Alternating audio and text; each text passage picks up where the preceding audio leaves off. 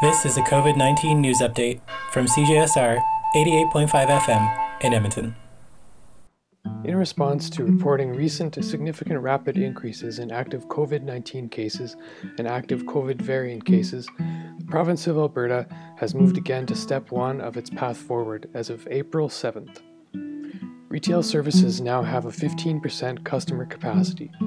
You can view alberta.ca's business and service restrictions section and link to a retail resource for calculating occupancy limits.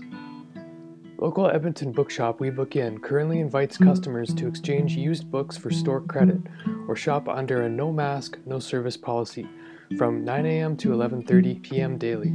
If you're unable to wear a mask, please call to arrange a pickup. Also, shop select items or learn about their offer to create a uniquely curated package of items just for you. For CJSR, I'm Jordan Rule.